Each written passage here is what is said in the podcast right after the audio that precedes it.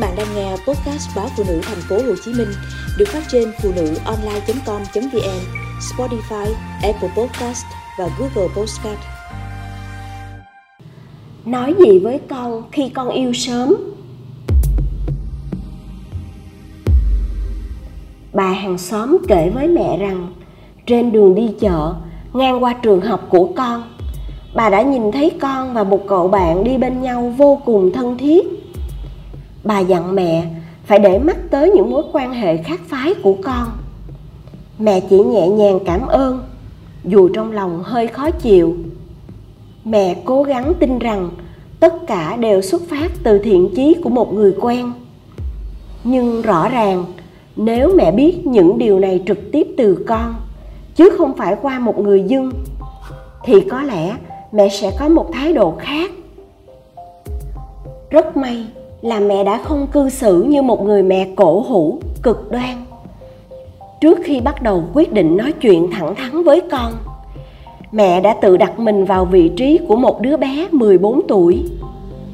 Mẹ nhớ lại hồi 14 tuổi, mẹ đã làm gì với những mối quan hệ trên mức tình bạn. Và những rung động đó, mẹ có thực sự muốn chia sẻ với bà ngoại hay không? Câu trả lời là không vì mẹ tin là bà ngoại sẽ không thể nào chấp nhận việc học hành của mẹ bị bê trễ một khi đã dính vào yêu đương. Mẹ tin cây chổi lông gà sẽ là phương tiện hữu hiệu cho sự trừng phạt đó. Dù thực sự, cũng có đôi khi mẹ chỉ ước được tâm sự và tìm được một lời khuyên từ bà ngoại về chuyện này. Vì rõ ràng không ai có thể thấu hiểu hết những cung bậc cảm xúc phức tạp của tình yêu khi người ta 14 tuổi. Từ bé đến lớn, chẳng có người lớn nào nói với mẹ về tình yêu cả. Mẹ phải học từ sách vở, từ bạn bè và từ những cảm xúc của chính mình. Mẹ đã phải đi qua một chặng đường rất dài cho đến khi trở thành một người mẹ mới hiểu ra điều mà mẹ ước mình có thể hiểu ra sớm hơn về tình yêu. Và bây giờ, mẹ không muốn con phải lặp lại vết xe đổ đó. Mẹ quyết định hẹn hò với con. Một quán mì cay gần nhà, có khẩu vị con rất thích. Mẹ đã bắt đầu câu chuyện bằng việc kể hồi cỡ tuổi con bây giờ. Mẹ đã nhận được bức thư tình đầu tiên. Đúng như mẹ dự đoán, mắt con trở nên lấp lánh chuyện đó thế nào hả mẹ? Mẹ kể cho con nghe đi. Câu chuyện của mẹ chỉ là một cái cớ dẫn nhập đến câu chuyện của con. Và cuối cùng, mẹ cũng đã biết được những gì cần biết từ chính sự mở lòng một cách háo hức và chân thật của con về những rung động đầu đời tuổi mới lớn. Con có bạn trai, con đang yêu là điều mà mẹ và bất cứ phụ huynh nào cũng phải chấp nhận. Giống như việc sống là phải thở. Làm sao mẹ có thể cấm cản một thứ cảm xúc đương nhiên của con người? Lại là một thứ cảm xúc đẹp đẽ, huyền diệu đến giường ấy. Chỉ có điều, vì con chưa thể biết tình yêu thực sự là như thế nào, nên mẹ thấy mình phải có trách nhiệm, nói cho con rõ. Con biết không? Tình yêu không phải là một, mà có đến bốn loại khác nhau.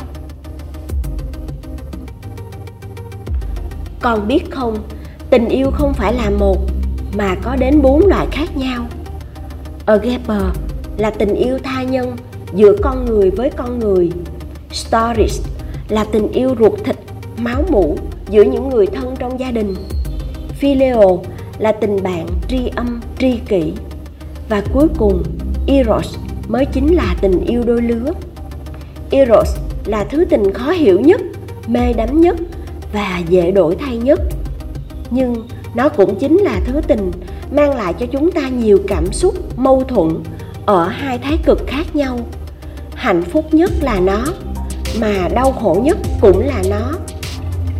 Trong suốt cuộc đời của mình, con sẽ trải qua cả bốn loại tình yêu này tất cả đều khác nhau và không thể mang ra so sánh hay đánh đổi. Tình yêu gia đình, bạn bè, tha nhân là thứ tình hiển nhiên, sinh ra đã sẵn, gắn bó như thể một bộ rễ cắm sâu đến tận cùng sự sống. Trong khi tình yêu đôi lứa là tình yêu với một người xa lạ, đột ngột rơi xuống đời mình. Tình yêu gia đình là tình yêu vô điều kiện. Còn tình yêu đôi lứa lại rất nhiều đòi hỏi. Trong đó, có sự đòi hỏi về xác thịt và chiếm hữu. Tình yêu gia đình, một khi đã xuất hiện, thì không bao giờ tan biến. Còn tình yêu đôi lứa, một khi đã tan biến, thì không bao giờ lấy lại được. Tình bạn filial không thể hình thành khi chưa có những cuộc chuyện trò. Nhưng tình yêu eros lại có thể bắt đầu chỉ với một ánh nhìn, một giây chạm mắt đã thấy lòng mình phơi phới.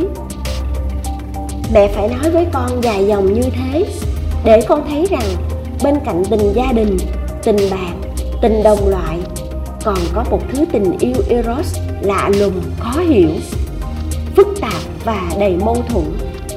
Nó có thể bắt đầu bằng sự tương tư từ một phía hoặc khi cả hai cùng rung động nó sẽ mang đến cho con những hạnh phúc mà không tình yêu nào mang lại được.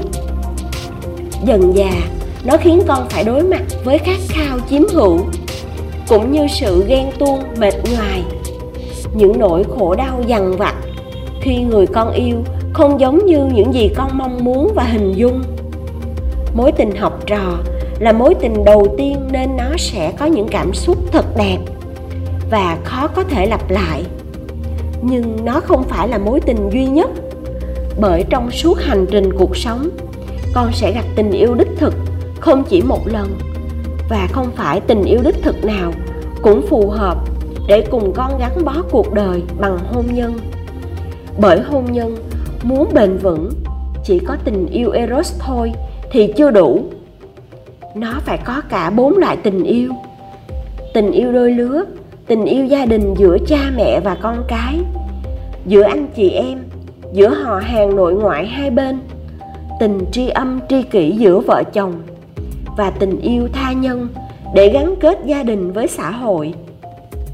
Mà để tìm một người như vậy, ngoài cảm xúc eros, con còn phải có thêm lý trí để phân tích sự tương đồng của mình với người ấy. Không phải chỉ trong tính cách, sở thích mà còn về phong văn hóa, về trình độ nhận thức, về quan điểm sống. Nhưng dù sao, tình yêu eros cũng chính là một thứ quà tặng đáng để con mong chờ, tự hào, chia sẻ và thừa nhận nó một cách công khai. Nó hoàn toàn không phải một hiểm họa, mà ngược lại, chính là yếu tố quan trọng để con cảm thấy vui vẻ, hạnh phúc và có nhiều động lực để sống thật tốt khi có nó. Với mẹ, chỉ cần con hạnh phúc, thì tình yêu dù có thế nào cũng đáng được tha thứ.